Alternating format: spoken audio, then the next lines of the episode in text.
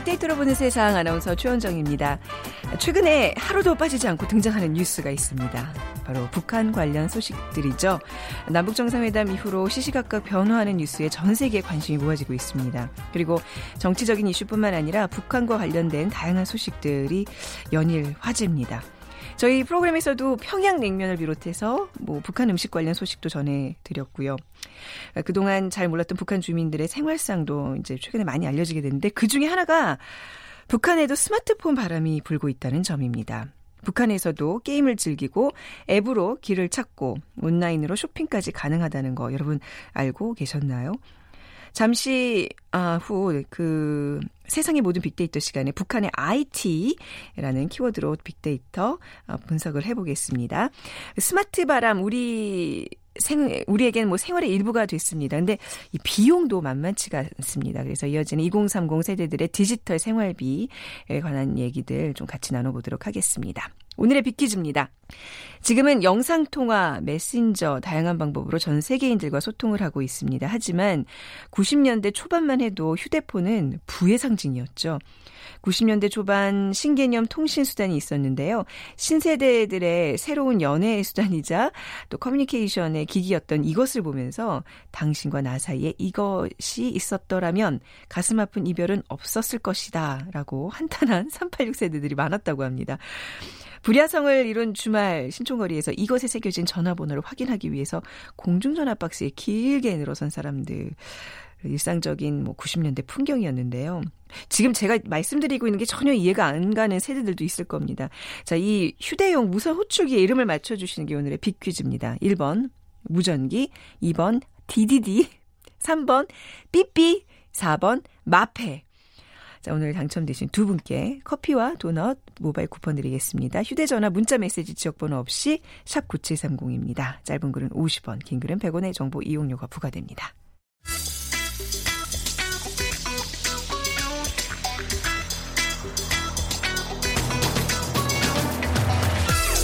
오늘 여러분이 궁금한 모든 이슈를 알아보는 세상의 모든 빅데이터. 연세대 박희준 교수가 분석해드립니다.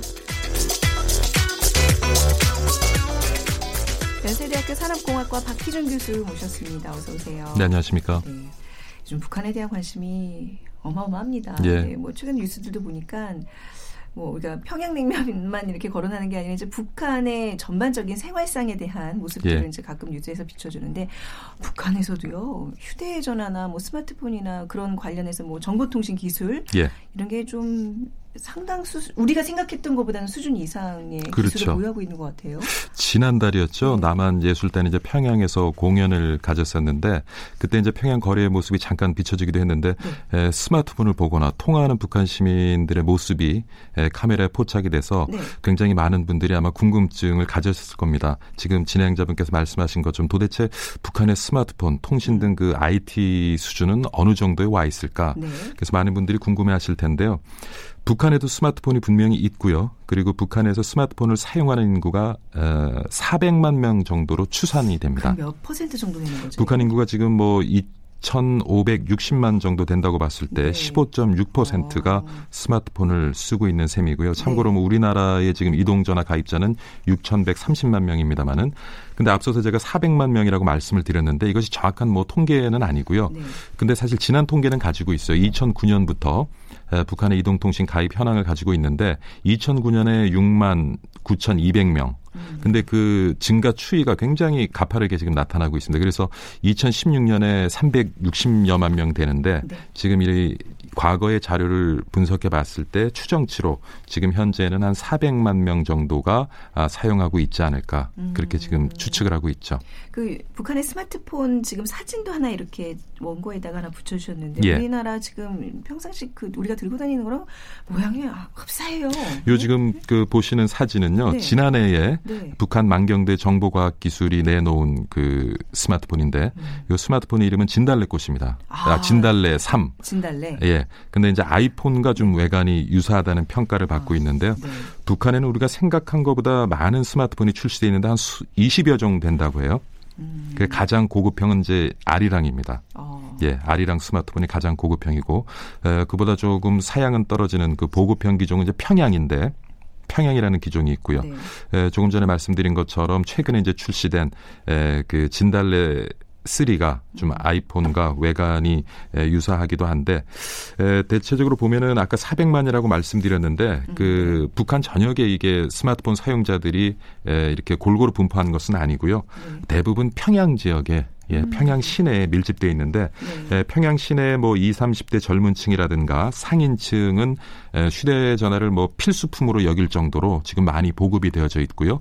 평양 지역의 20에서 50대 인구의 한 60% 정도는 음. 지금 스마트폰을 사용하는 것으로 어, 추정이 되고 있습니다. 근데 단발기는 북한에 생산은 되거든요. 네. 근데 북한에서 생산되는 것은 대부분 이제 중국 부품으로 해서 아, 조립된 것이거나 중국에 많이 의존하고 있군요. 예, 그래서 아니면은 이제 중국의 완제품 이 이제 수입이 음. 되는데 네. 에, 2014년도 초부터죠. 네. 스마트폰, 에, 태블릿 PC를 이제 자체 생산 중인데 요것은 문제가 뭐냐 하면은 사실 에, 중국으로부터 스마트폰이나 태블릿 PC를 수입을 하다 보니까 음. 아무래도 외화 유출 네네. 예, 그 부분 때문에 이제 부품을 들여와서 음. 그것을 가지고 조립을 하는데 이 가격이 에, 보급형 같은 경우는 한 100 불 정도 하고 미화로 네. 그다음에 고급형 같은 경우는 400불 정도 하는데 우리보다 좀 스마트폰 가격이 낮죠. 음. 낮은데 문제는 뭐냐면 북한 근로자 평균 월급이 한 달에 80불 정도 미화로 네. 인 것을 고려하면은 뭐 엄청난 음. 고가죠. 예, 그러니까 사실 이 스마트폰 그러니까 휴대전화가 처음 나왔을 때 우리도 그랬잖아요. 예. 거의 월급의 반 정도에 되는 가격으로. 그렇죠. 예, 휴대전화. 예, 처음에 기억나세요? 기억나네요. 벽돌만한 거 들고. 예, 예. 예. 그 들고 있는 네. 자체가 경쟁력이었죠. 그렇죠. 예. 국내에서 생산된 스마트폰이 북한에서 인기라면서요? 뭐 암암리에 이제 암시장에서 거래가 되기도 네. 하고요. 네. 그래서 갤럭시 시리즈가 특히 이제 북한에서도 인기를 모으고 있는데 네. 아무래도 이제 북한에 생산된 것보다는 이제 품질이 우수하겠죠. 그리고 어 중국 제품이나 그 여타 지역에서 수입된 것보다는 한국어를 완벽하게 지원을 하기 때문에 네. 북한에서 굉장히 인기가 있는데 북한 주민들이 갤럭시 로고를 지우거나 아, 그 부분을 이제 위조해 가지고 어, 뭐 다른 상표를 붙여서 이제 근데 재밌는 것이 대우 같은 경우에 동남아에서 굉장히 옛날에 인지도가 있었잖아요. 지금도 그 베트남 가보시면요. 대우에서 생산한 것이 아닌데도 불구하고 네. 대우 로고를 찍어서 파는 전자제품들이 꽤 많이 있어요. 네. 네. 북한도 지금 예, 북한은 반대죠. 어, 예, 북한은 이제 이런 거를 뭐 은하수나 뭐 사과폰 뭐 이런 걸 개명해서 쓰면 예. 되겠네요. 북한에서도 인터넷 사용이 이렇게 보편화돼 있나요? 예, 있죠. 있는데 에, 인터넷이라고 하면은 이제 외부와도 연결이 되는데 에, 북한에서는 에, 북한 내에서만 네. 전국 그 통신망을 가지고 인트라넷이죠. 외부와는 연결이 안 되는 아. 광명이라고 하는 인터넷을 사용해요. 근데 아, 보통 게 회사나 뭐 학교 같은 데서 그 자체적으로 사용하는 인터넷이 있잖아요. 네. 근데 그것을 이제 북한은 아무래도 이제 외부와의 접촉을 차단하기 위해서 어, 북한 내에서만 운영되는 그런 인트라넷, 음. 광명이라고 하는 인트라넷을 이제 구축해서 운영을 하고 있는데 네. 사실 뭐 통신망이 있어서도 우리와는 비교하기 힘듭니다. 우리는 뭐 내년 지금 초에 이제 5세대 이동 통신 상용화를 앞두고 있는데 북한 같은 경우는 아직 그 3세대 음. 이동통신을 사용하고 있고요. 그렇지만은 뭐 평양, 나선과 같은 에, 주요 도시를 제외하면 굉장히 통신망 보급이 열약한 상황입니다. 네. 아마 예. 네, 말씀하세요. 예. 그럼 통신 요금은 얼마일까? 또좀안 궁금하세요? 매우 비쌀 것 같아요. 네. 그러니까 좀 약간 일부 그 상위층 계층들만 쓰는 거기 때문에 그렇죠. 지금 말씀드린 것처럼 이제 통신망이 제대로 갖추어지지 않았기 때문에 네. 통신 그 소비량이 늘어나는 것을 좀 억제하는 가격 정책을 가지고 있는데요. 아, 그래서 보면은 그 음성 통화 200분의 문 자 200건을 음. 기본 서비스라는 이건 얼마 안 비싸요. 이제 네. 미화로 한 12센트 정도 합니다. 12센트면은 음. 글쎄 얼마가 될까요? 한 뭐 100원 정도. 예, 예. 근데 그 한 달 월급을 보면은 그렇게 적은 돈은 아니긴 한데 네. 근데 그 추가 서비스를 사용할 경우에는 뭐 가격이 엄청 오릅니다. 100분당 약 13불 정도. 네. 예, 굉장히 가격이 높아지죠. 그러니까 이제 우리는 스마트폰으로 사실 와이파이를 활용해서 이렇게 좀 저렴하게 이제 뭐 많은 정보들을 제공을 받는데 북한에서 보니까 와이파이가 안 뜨더라고요. 아, 가보셨어요? 갔다 온 거, 제가 갔다 온 아, 네.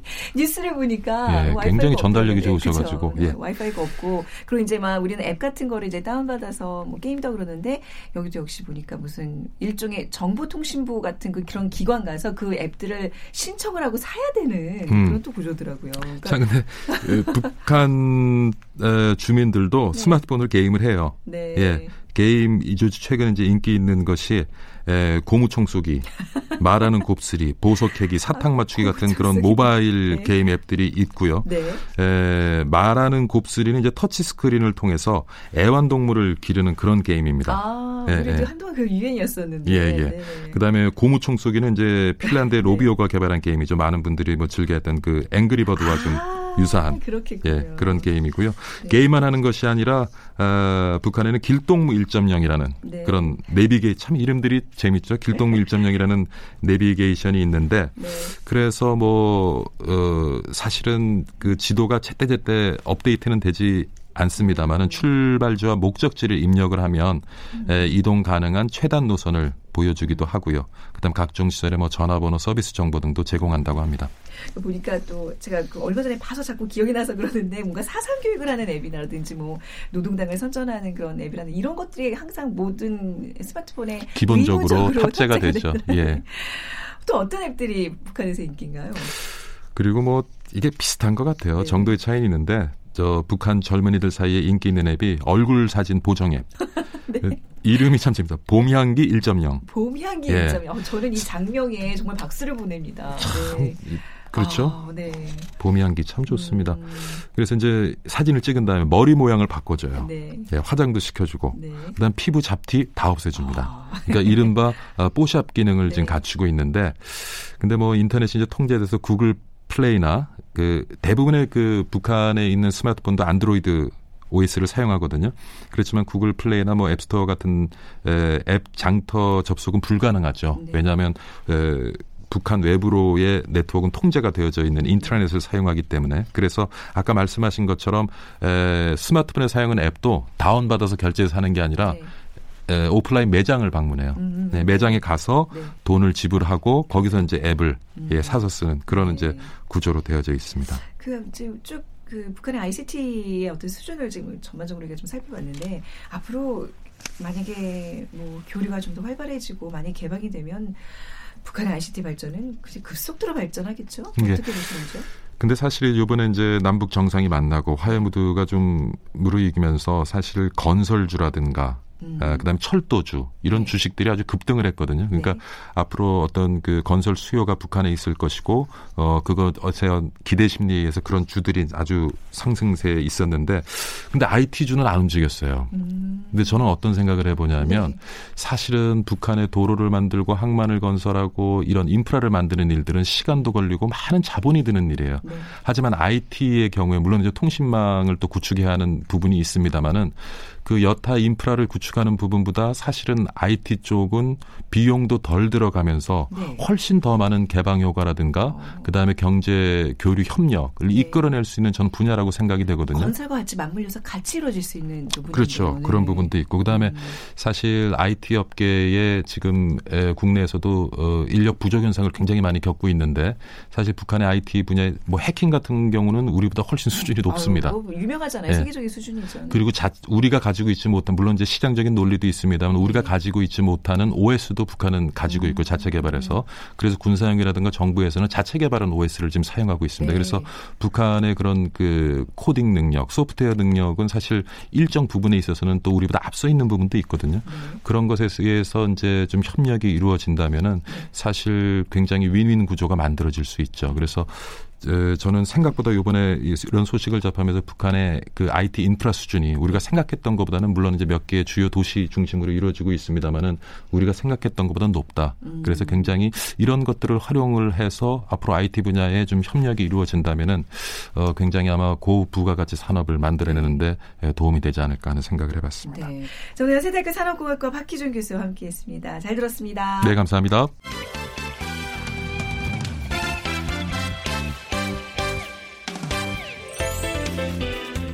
빅데이터가 알려주는 2030 핫 트렌드.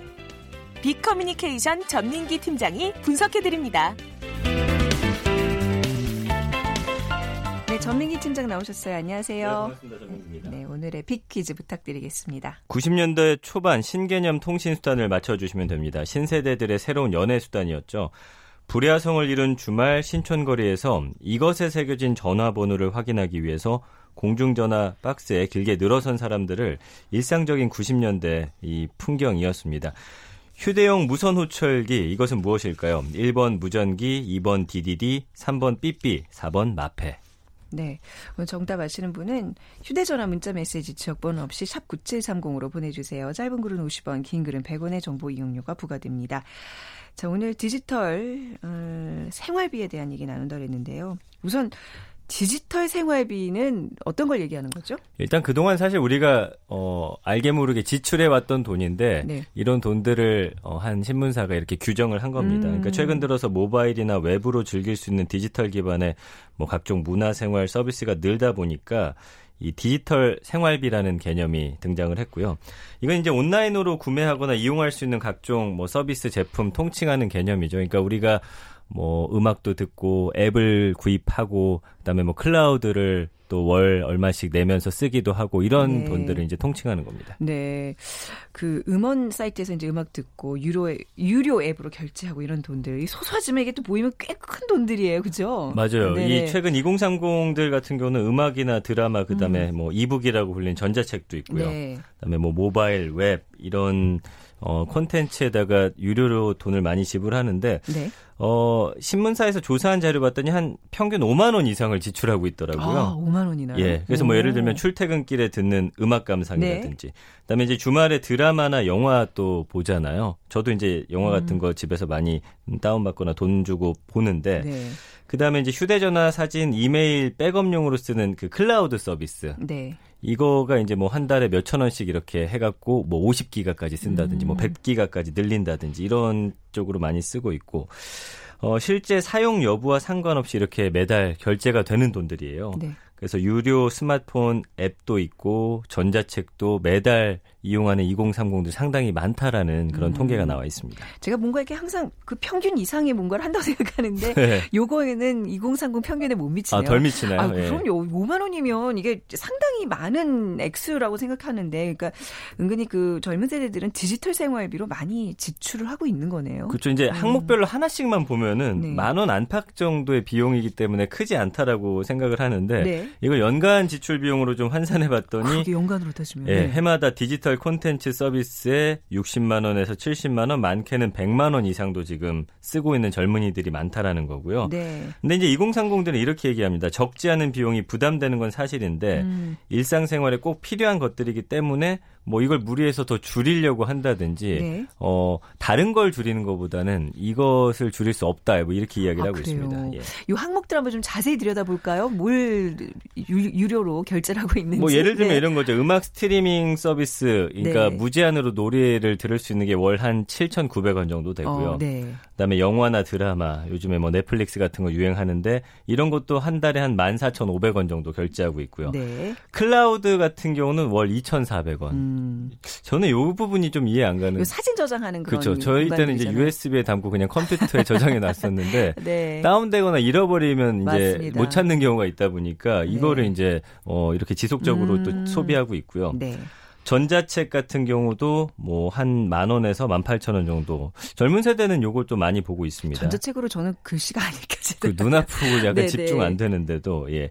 그리고 스마트폰 앱 같은 음, 경우 네. 뭐한 이천 원에서 사천 원 정도 쓰고. 그다음에 그 예전에 제가 소개해 드렸던 카메라 앱이 있어요. 이렇게 네. 찍고 나서 한 달 있다가 뭐 3주 72시간 있으면 확인할 수 있고 음. 그런 앱들이 있는데 그런 네. 것도 또 한 2,000원 정도 하는데 음. 뭐 매달 한 2천 원 정도로 유료 앱도 결제하고 이거 네. 합치니까 한 4만 9,300원인데 거의 5만 원에 가까운 그런 수치인 거죠. 네.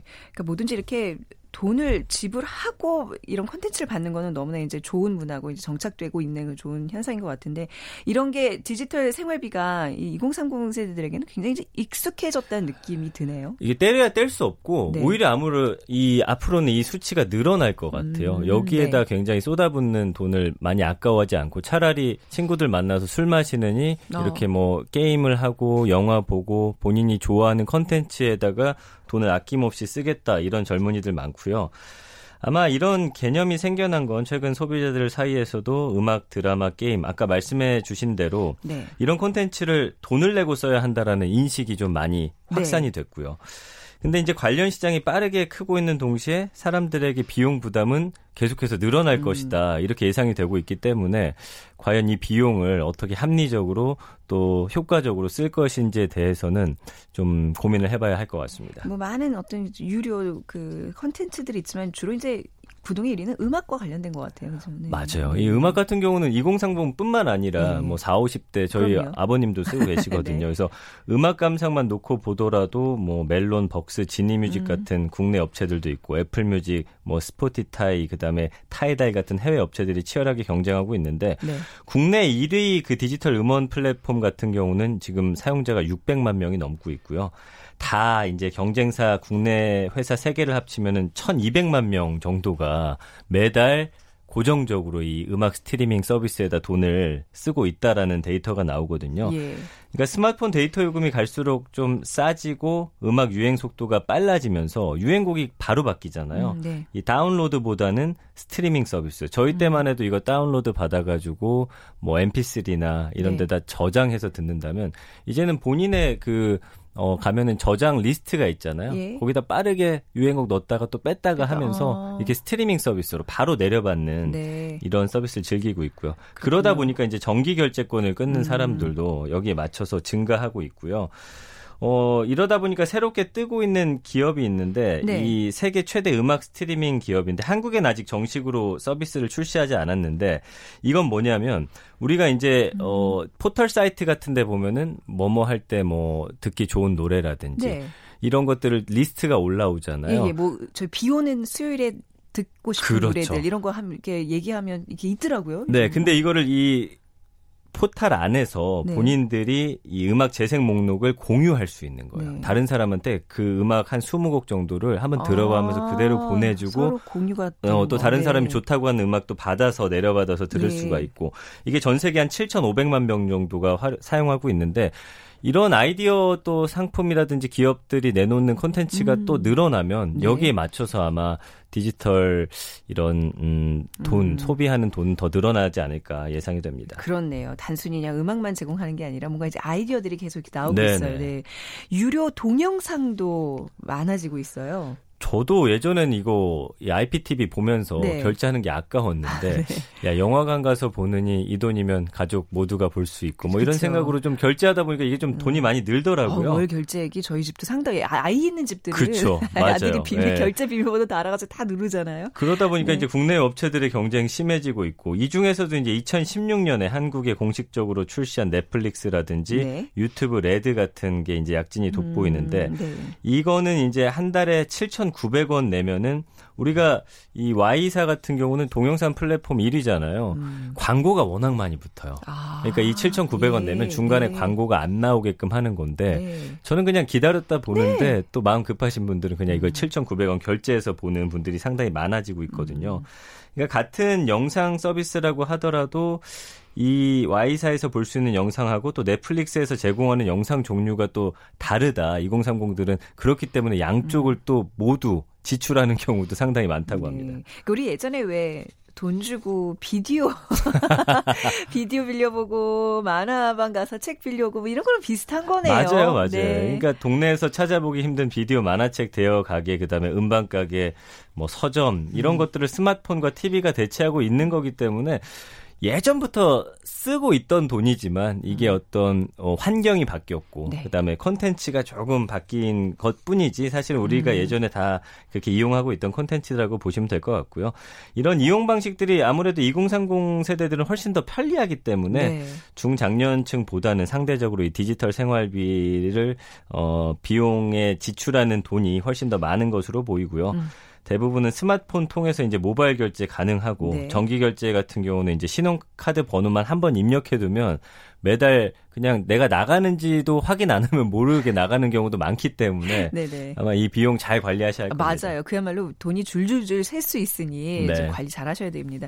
예전에는 이런 거 돈 주고 보면 바보라고 얘기를 했는데 이 불달한 단어들이 요즘 아예 없어진 거예요. 사실 불법 다운로드는 네. 부끄러운 이거 일종의 범죄 행위인데 이제는 요즘 세대들은 이거 이것과는 거리가 점점 멀어지는 것 같아요. 저 대학 예. 때만 해도 이제 소리바다라고 해가지고 어. 불법 무료 네네 네, 거기서 쭉 다운받곤. 했었죠. 네. 근데 이제 이런 소비자들의 인식도 많이 바뀌었고 지식재산권에 대한 어떤 인지도가 상당히 올라가다 보니까 음. 이제 2000년대 초반 회원수가 한 2천만 명 넘었던 게 아까 말씀드린 소리바다. 이 MP3 음악 파일 누구나 이게 사실 불법이었기 때문에 네. 회사도 이제 존재할 수 없게 된 거고요.